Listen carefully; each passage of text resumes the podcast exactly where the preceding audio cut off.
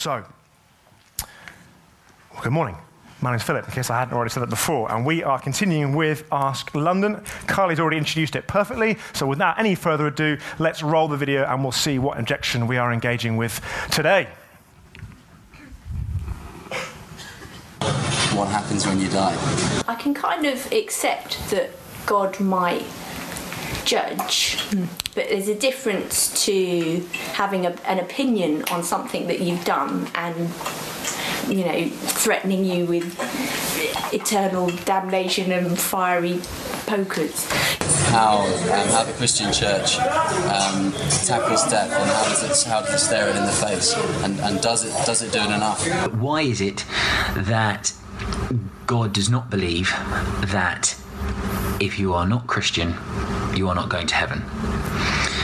Even if you live your life in a wonderful way, underpinned by fantastic values that are very similar to those um, adopted by the Christian faith. It's different to think that you're just going to be judged to just thinking something's actually going to happen to me. Hmm. Something bad is going to happen to me because of what I'm doing, and somebody else, some sort of omnipotent being, is going to do that to me hmm. if I don't toe the line.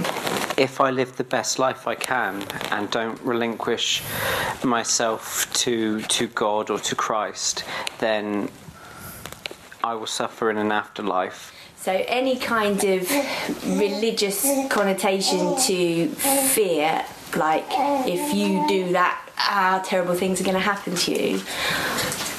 I don't. That's not my God. I just think if you, if you're having to use fear to get someone to believe something, doesn't work. believe in God or else, or believe in Jesus or else. The threat. That's not a God of love. That's just unpleasant. However, if I led a really horrible life and mistreated people but relinquished myself to Christ on my deathbed, that I may get access to heaven, and that I really, really struggle with.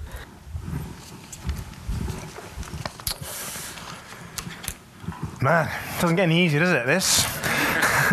We're just uh, knocking out. There's some really, really tough questions.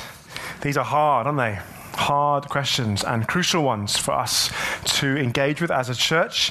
The reality is that Jesus talked an awful lot about heaven and about hell and about eternity and about judgment. And so it's quite right that these people, so I think, so graciously and bravely provoke us to do the same thing and to consider what it was he meant by those things. And uh, if you're here this morning, particularly to engage with this whole question, then thank you for coming. And we're really, really glad that you're here to do so. I think that's the kind of catchphrase that we sort of picked out uh, from those various different videos. But I think what the, the people in the video are essentially kind of getting at, if we just try and really dig beneath what they're getting at, I think, is this. It's an objection that's saying, isn't Christianity's belief in a, a heaven for some and a, a hell for others, isn't that either like just not being realistic about death, or is it actually deeply threatening? Or, and is it just incredibly unfair? Did you sense those things coming through from those various uh, statements and questions and points and so forth? So, we're going to get into this, and we're going to do so in four steps. And step one is this, is to ask, why is it that we're offended so much by judgment? Let's look at the offense of the idea of a God that judges. And you know, I think there are a couple of reasons, I mean, there's lots, I think there's a couple of reasons as to why perhaps we find this in our culture particularly hard. I think one of the facts is like a historical aspect to it. Over the years, over the centuries, the institutional church and, and Christians have sometimes used, bluntly speaking, the Bible's teachings on heaven and hell as a means to scare people or to scare people into faith or to manipulate behavior. That has certainly happened over the centuries. And so, if you're here this morning and you, as it were, have been like beaten with the hell stick by overzealous or judgmental Christians, then I would, I completely understand why you would object, therefore, to the idea of a God who judges. I get that, I really do. If that's you, please know that, that whilst Jesus did talk about this stuff a lot, and sometimes quite starkly, he never ever did so to scare someone into some superficial expression of faith, and neither did he do so to try and manipulate or control behavior. The second reason I think that we object to the idea of a God who judges or, or, one who holds us to account, perhaps, I think also came through in the video, not least by two guys who talked about the struggle that they have with on the, the idea that, on the one hand, someone that, who's lived an awful life but believes in the claims of Christ at the end of their life can go to heaven. And yet, on the other hand, someone that's lived an amazing life but doesn't believe in the claims of Christ doesn't go to heaven. Did you hear that struggle come through in the video? And I think, certainly I, and I'm sure many of us as Christians, have enormous sympathy with that view, with that objection, with that feeling. Because it's equally personal in some ways to, to all of us. We all know people. I'm thinking of just friends and family and colleagues, and I'm sure you're thinking of them as well. People who lead wonderfully kind and generous and fruitful and productive lives. Or people that we know that aren't Christians that make a great difference to their community people that we know that are, that are bright and stimulating and creative and great to be around. You know, loved ones who are, by definition, loved and dear to us. And when you are confronted with the thought of them not being in heaven, that is hard. That is deeply hard. Or the idea of them being in hell forever. That is hard. That's about as raw as it gets sometimes. And I'll be upfront with you, that's the Bible does teach pretty clearly, Jesus taught pretty clearly, the church has understood for the last 2,000 years that the only way to eternity with God in heaven is not through living a good life, but it's through believing in Christ. And that the alternative to that, the only other alternative to that, is separation from God forever. Hell. And that is hard. Because like, it just seems to strike, when you're thinking about those that you know and love and admire and respect, it just seems to strike at the very core of what we feel to be fair or good or just. Uh, there, there are, for me, just there are a number of things that Jesus taught, which often I kind of would rather he hadn't, if I'm honest. And this is probably at the top of the list for me, and I'm sure many of you. If I'm sure some of you won't like this, but if there was a, a doctrine of Christianity that I could change, this would be this would be the one. I don't like thinking about it. I don't like talking about it. I don't like preaching about it. I don't like weeping in my office in the week preparing for it. It's just doesn't chime at all. This whole thing is hard. And I think many of us would have great sympathy with those of us secular or skeptical or seeking or believing who find it hard. Judgment, the idea of a God that judges. Second step. I want to ask, however threatening or difficult or unpalatable or struggling with the idea of judgment is, I want to ask, isn't, the, isn't it the case that we do perhaps need a God who judges? It might seem like a bit of a gear shift, but let me just ask the second question. Is it not the case that we do need a God who judges? Let me explain what I mean. In our uh, Western modern culture, whatever term you want to put on it, we hold very strongly, don't we, to individualism is a very strong value in our culture. By that I mean that in the individual's freedom is now a supreme value, a supreme right for many of us. And of course, individual freedom in many ways is a wonderful thing. Not least if it talks about the inherent worth and dignity and value that is in human beings, uh, individually, for example. But individualism, or individualism also means that we now see moral truth as being relative to an individual's consciousness. As the idea that as an individual, whatever feels right for you is therefore true. That I think is quite strong. It's a strong value in our culture now. And so in our culture, we've no problem really with the idea of a God who supports us no matter how we live. But we do have a huge problem with the idea of a God who judges and maybe even punishes us for sincerely held beliefs. But I do think we need to maybe recognize what philosophers call the cultural location that does form some of these views. Let me give you an example. There are many tra- traditional societies around the world for whom the Christian doctrine of forgiveness or turning the other cheek would not be, sorry, would be very offensive. There'd be a big objection to the idea of grace and forgiveness and turning the other cheek in many traditional cultures because they're very concerned with issues of corporate honor and shame and issues of justice, maybe even vengeance. And so many people around the world, the idea of a God that forgives is actually very, very unpalatable, not the idea of a God who judges. It's actually mainly Western people who are offended by the idea of a judging God. Miroslav Volf is a uh, guy from a different culture. He's European, but he's a Croatian philosopher. And he witnessed, tragically, many of the atrocities that were committed in the, um, the 1990s war in the former Yugoslavia. And he says some very interesting things. He says that only, it's only really Western people who are offended by the idea of a God who judges. Many people are not actually offended by that as much. In fact, they need a God who judges. This is what he says My thesis will be unpopular with man in the West. But imagine speaking to people, as I have, whose cities and villages have been first plundered, then burnt and leveled to the ground, whose daughters and sisters have been raped, whose fathers and brothers have had their throats slit. Your point to them? We shouldn't retaliate. Why not? I say the only means of prohibiting violence by us is to insist that violence is only legitimate when it comes from God. Violence thrives today, secretly nourished by the belief that God refuses to take the sword. It takes the quiet of a western suburb for the birth of the thesis that the, uh, for the birth of the thesis that human non-violence is a result of a God who refuses to judge. In a scorched land soaked in the blood of the innocent, the idea will invariably die, like other pleasant captivities of the liberal mind. If God were not angry at injustice and deception and did not make a final end of violence, that God would not be worthy of our worship.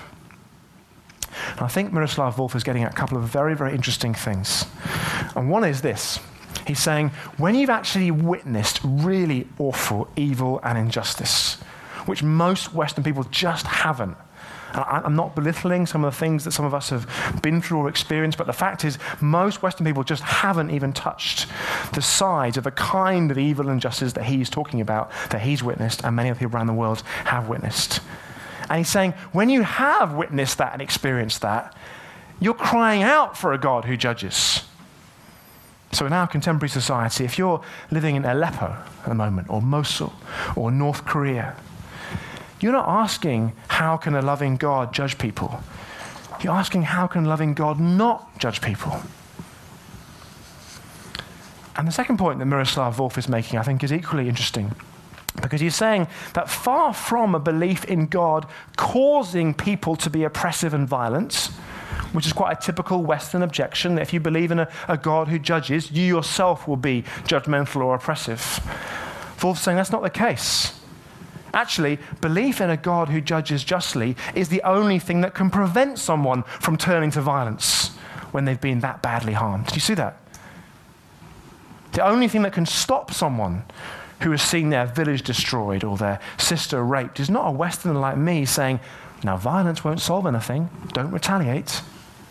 The only thing they can cling on to is if they can say there is a judge and it's not me. What the Christian Everyone has ultimate reality, don't they? Everyone has a view of ultimate reality. And the Christian worldview of ultimate reality is this that there is a creator God who loves his created being so much. That's like the bottom line for the Christian worldview. And that as an expression of that deep love, that God experiences deep anger when that which he loves is hurt and damaged, which should give us a clue as to why we experience and feel the same, I think. And thirdly, the Christian worldview says whilst we should absolutely reflect Him by, for example, seeking to reduce oppression and injustice in our day, the reality is for Christians that ultimately one day God will return. God will come and bring all people and all events to account and ensure that justice is done. And therefore, we can begin to work with Jesus' instruction to not be the ones that judge and actually to love our enemies. That's one description, if you like, of the Christian worldview. Now, if you want to say that ultimate reality is something else, and many people would say ultimate reality really is, is time, space, energy, matter. That's the bottom line. That's where everything started. I think if you want to say that, you have to accept that as much as we can absolutely do wonderful work in, in human rights and social justice and so on, you have to accept there will literally be millions of acts of evil and horror and injustice and violence that will never, ever be dealt with. And what's more, you have to accept, I think, there's little reason not to pick up the sword in vengeance or violence when those things do come. So, you might say, fine, if there's a God and he exists, maybe the idea of him judging the really bad people that you've been talking about is maybe palatable. Maybe I need that. But that, I think, takes us on to step three, which means we have still got a problem.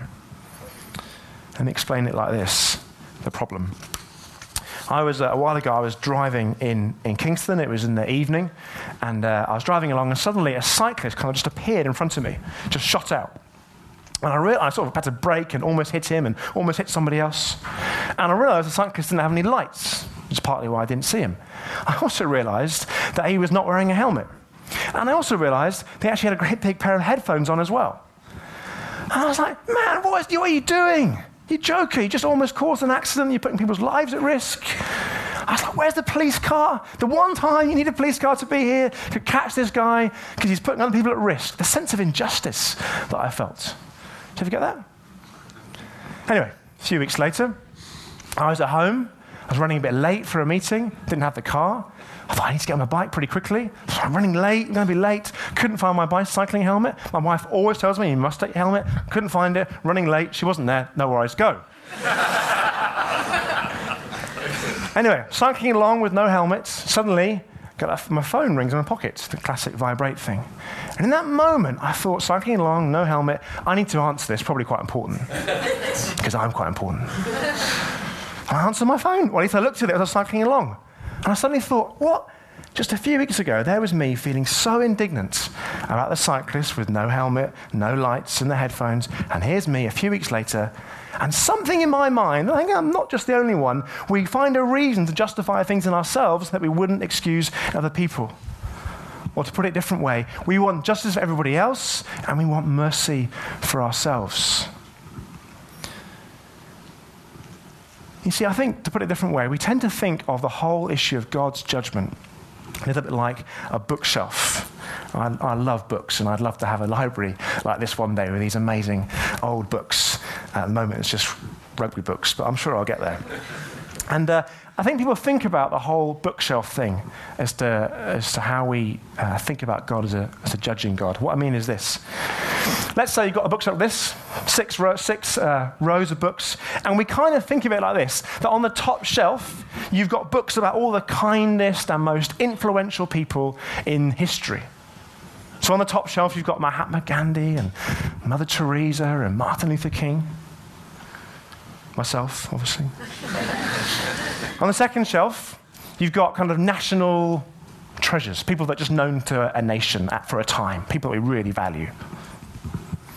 On the third shelf, you've got books about what you might call ordinary, honest, decent people. Kind of people that you'd give your keys to if you went on a holiday.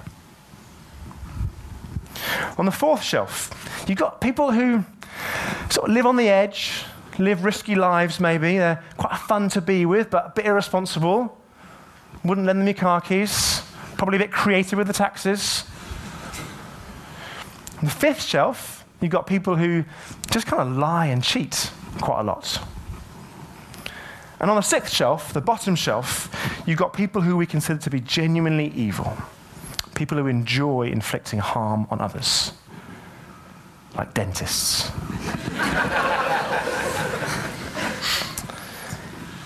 and if you were to draw a line at some point as to who should, who should go to heaven and who shouldn't. My suggestion is that most of us will place ourselves on one of those shelves and we'll probably draw a line where? Just under the shelf that we sit on. Is that reasonable? Now, I think the problem that gives us is I'm not sure it gets rid of all the evil and injustice in the world. Might get rid of shelf six, maybe shelf five, but I'm not sure it gets rid of all the evil and injustice in the world. If we had just the top three shelves, maybe. Ordinary, honest, decent people, and above, if you like, would that really alleviate the world of greed? Or of selfishness? Or of the human tendency to manipulate others to make themselves feel better? Remember, Martin Luther King and Mahatma Gandhi are on the top shelf. And yet, history tells us they were far from perfect men. If you read about their family life, it wasn't short of a disaster. Both caused real distress to their family, and yet they're on the top shelf. The Russian novelist and human rights campaigner Alexander Solzhenitsyn. He considered the hypothetical possibility of ridding the world of evil and injustice. You may have thought the same thing. Is there a way we could just get rid of it all? And he concluded this, having given it a lot of thought and written a lot of books and been to a gulag in Russia and so on and so forth. He said, Oh, if only it were so simple. If only there were evil people somewhere insidiously committing evil deeds, and it were necessary only to separate them from the rest of us and destroy them. But, and this is perhaps the phrase he's most famous for, the line dividing good and evil cuts through the heart of every human being. And who's willing to destroy a piece of their own heart? There is, if we're honest, in those quiet, reflective moments, there is in all of us darkness in our hearts. A little space, maybe small, maybe big. There's darkness in all of our hearts where, if we're honest, if someone shone a light onto the worst of things, maybe even the kind of the, the withered hand analogy that Becca was bringing um, prophetically during worship, that worst thing that he wouldn't dare to expose. We've all got a stain on our hearts, I think. None of us, the Bible says very clear, none of us can merit heaven by our good deeds.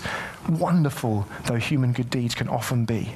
Because let's be honest with each other, what kind of God would draw a line on the bookshelf at shelf two or, or shelf three and say, well, violence and, and robbery and all of that, we're not going to have any of that, but yeah, we can kind of put up with a bit of greed, a bit of selfishness, a bit of pride. We, we, what kind of God? would do that. A God worthy of worship, a God worthy of trusting. I just go back to the story of the cyclists. And I said, we want justice for everybody else, and we want mercy for ourselves. And the problem is, it's very hard, it seems to me, to have mercy and justice. Very hard to have them both. Uh, let's say I caused an accident when I was cycling along with no helmet, checking my phone. Let's say there was a, um, a, a, parent crossing the road with a buggy, and I just ploughed straight into the buggy and hurt their little child really quite badly. And I found myself in court. Now, in that moment, I would, I'm pretty sure I would love some mercy. I'd love the judge to say, I've looked at your record, you're pretty clean, apart from a few dubious events at university, but we'll gloss over that. I'm a, I'm a forgiving kind of guy as a judge. You can go free. Have mercy. Ooh, I'd like that. But then change the camera to the, the parents outside. What would they be saying? What? What? Where's the justice? Where's the justice for our child? This guy was just selfishly, arrogantly going along and he's hurt our child and you, get, you let him walk away scot free? Very hard to have justice and mercy, mercy and justice. In fact, I would say exercising mercy nearly always happens at the expense of justice. Do you hear that? exercising mercy nearly always has to happen at the expense of justice. You see, if God exercises mercy and we all enter heaven, or all of us bar the really, really, really, really bad people, then he will have to decide not to uphold justice for all of the moral failings of those he allows in, including you and I. If God upholds true justice, as surely a holy, perfect, true God absolutely would and must, then no one enters heaven. Because none of us can claim anything approaching true goodness, true perfection.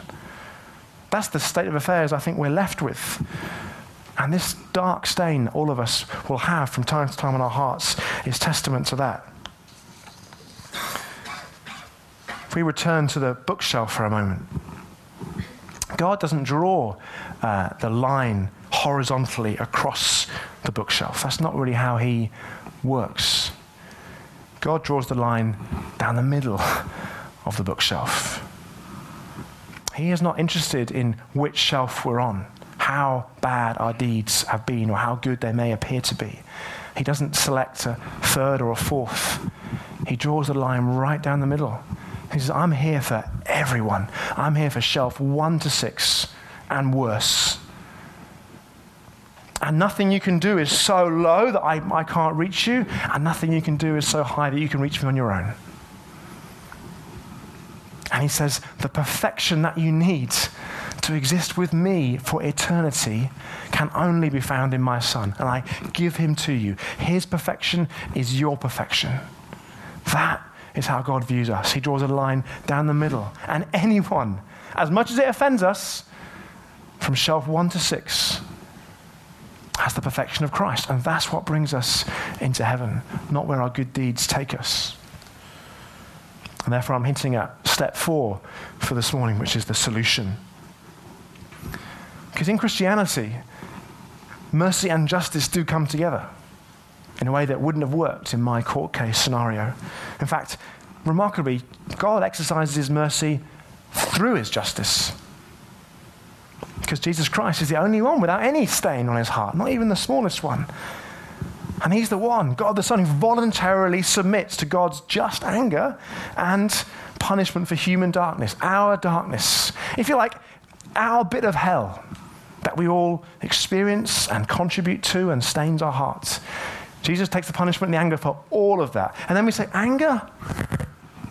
Anger? Isn't God a God of peace, God of love? How does anger work out? Is God really angry enough to punish every sin?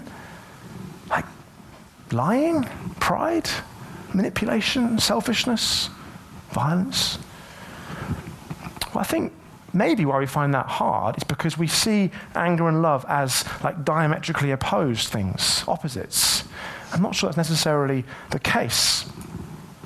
The writer Becky Pippert, she puts it like this, I think very helpfully. Think how we feel when we see someone we love ravaged by unwise actions or relationships. Do we respond with benign tolerance as we might towards strangers? Do you respond with benign tolerance as you might towards strangers? Far from it. Anger isn't the opposite of love, hate is. And the final form of hate is indifference. God's wrath is not a cranky explosion, but his subtle opposition to the cancer, which is eating out the insides of the human race he loves with his whole being. What she means is that God's anger flows from his love and delight towards his creation. He is angry at evil and injustice because it is destroying the peace and the integrity and the harmony of his creation and his created beings.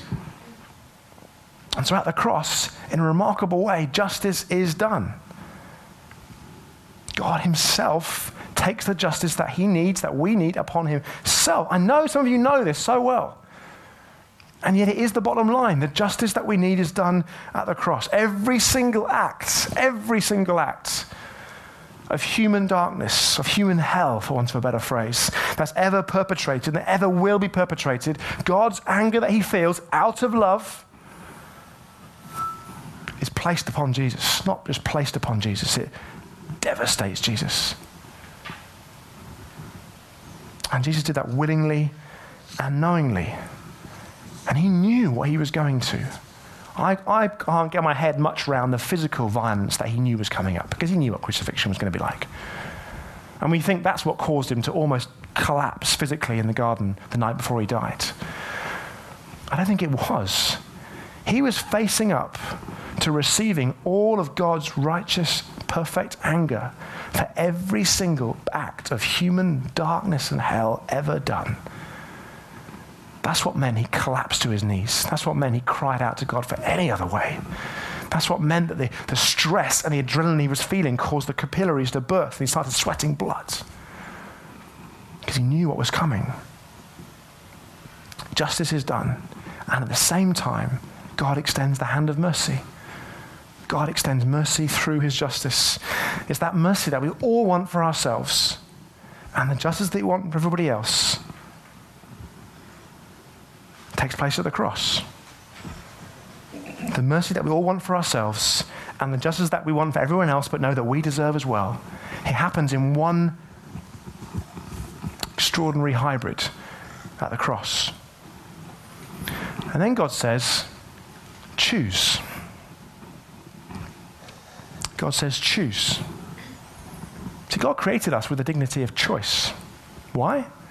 Because any meaningful love relationship with Him and with each other requires choice, doesn't it?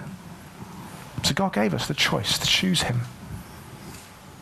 And at the cross, God says, choose. He says, I didn't wait for you to, to merit my love or to merit eternal love, to try and work your way up the shelves. What does Romans 5 say? Wonderful few verses. Romans 5 tells us Christ died for us whilst we were still sinners. And even pushes it a bit further and tells us whilst we were effectively enemies of his, setting ourselves up against him, that's when he died. Not before we'd worked our way up some shelves. God says, That's how much I love you. That's how seriously I take human darkness and the effect it has on my beloved creation. And it's how much I love my beloved creation that I would combine mercy and justice in one beautiful, savage thing. And I call you to choose. Choose me, God says. Turn to a God of infinite love and beauty, one who extends mercy whilst also accomplishing justice. Or don't choose me. God gives us the dignity of making the choice not to choose Him. And if we don't choose Him, He says, fine. I grant you that choice and the consequences of that choice, both now and forever. You see, here's the, I guess here's the thing. Here's the bottom line. If you only hear this this morning, hear this. Jesus Christ did not come to find good people. He didn't come inspecting the bookshelf of life, selecting one, two, and three, maybe four on a good day. To all people, shelf one to six, and beneath that. He came to anyone who would accept that whatever shelf they were on, one, two, three, four, five, and six, they need a heart that's cleaned, not stained. Anyone who would accept they need a new start. Anyone who would accept I need a, a love that's perfect, a meaning that's watertight. Jesus came not to find good people, but to extend the hand of love and mercy and justice to all people. And he gave us the dignity of choice. And he said, Do you, do you want me? That's the almost the, you could put a speech bubble at the top of the cross with Jesus there. God saying to humanity, Do you want me? This is the mercy and the justice combined that you need. Do you want me? Do you want true freedom within a love relationship with the God of the universe? Or do you want freedom from me? It's the choice that God gives us. That's what hell is. Hell is the eternal consequence of a decision made to choose freedom from God. It's God giving people what they want freedom from Him. C.S. Lewis put it like this C.S. Lewis said there are two kinds of people people that say to God, Thy will be done, and people that God says to, Thy will be done. And that's why hell is real.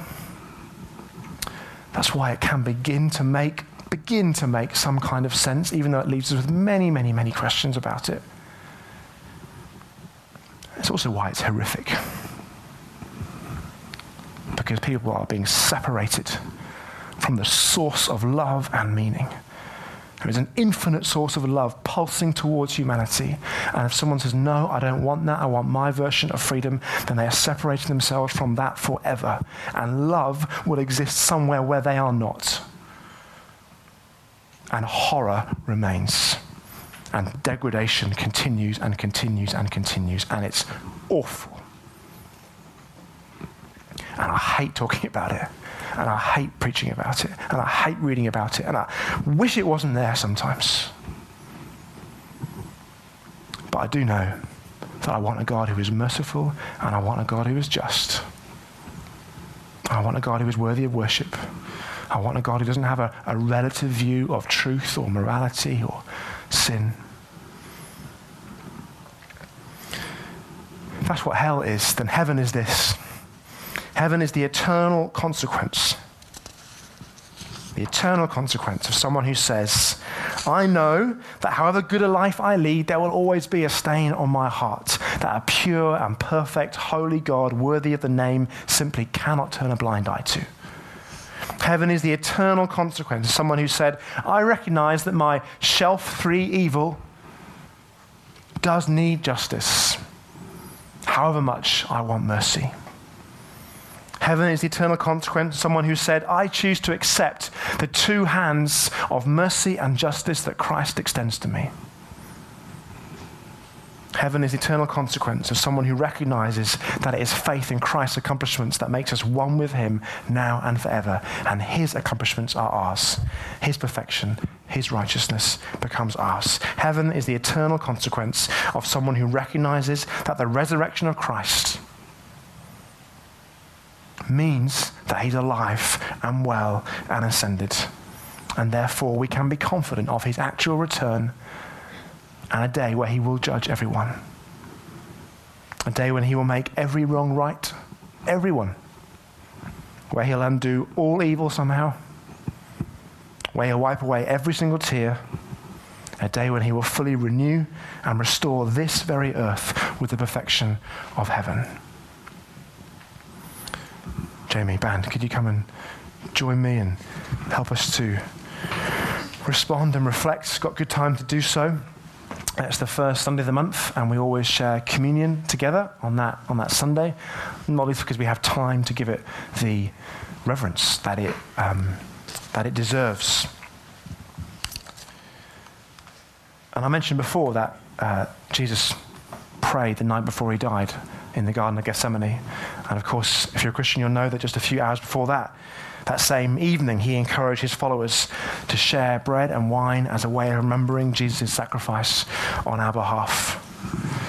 And so we take this really seriously, this ritual, because it's what Jesus told us to do.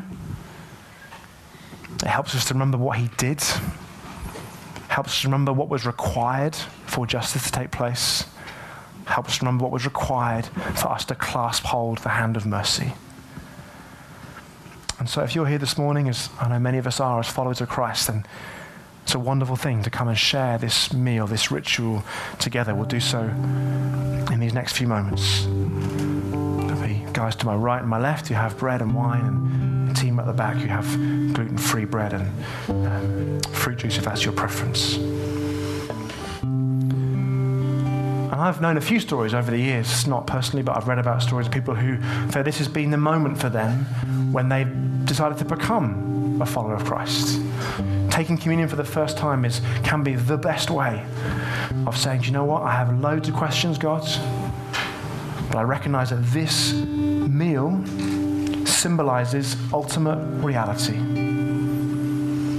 A God who created me, a God who loved me, a God who bestows upon me genuine choice so I can enter into that love relationship with Him. A God who won't turn a blind eye to the stain on my heart and the stain that I've caused. And who, through the suffering and death of His Christ, His Son, broken body, shed blood, extends the hand of justice and mercy to me. He said, I'm sorry for the stain that's here and the stain that I've caused and you take that meal for the first time and you begin your journey of following Christ, which will last you forever.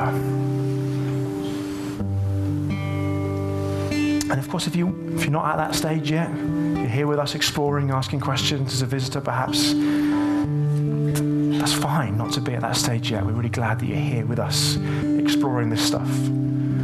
I would say for you, why not use this time, as Jamie and the band leaders, why not use this time to sit, to stand, to reflect, to examine the song, to think about what you've heard. And ask yourself, why are these people and why are millions of Christians around the world taking this meal today and this week? Why are these people who've got loads of questions about suffering and hell and creation and all of these things. Why are they so convinced about the centrality of the gospel, the perfect life, the substitutionary death, and the victorious resurrection of Christ that they're taking this meal? Use this time to respond. The prayer team are already here, and you can get prayer from them as you're going down if that's helpful. Becca will keep leading us. If you sense God is speaking and communicating with us, there's time for you to come and share that. And we'll continue to worship God and reflect on Him together. Should we stand?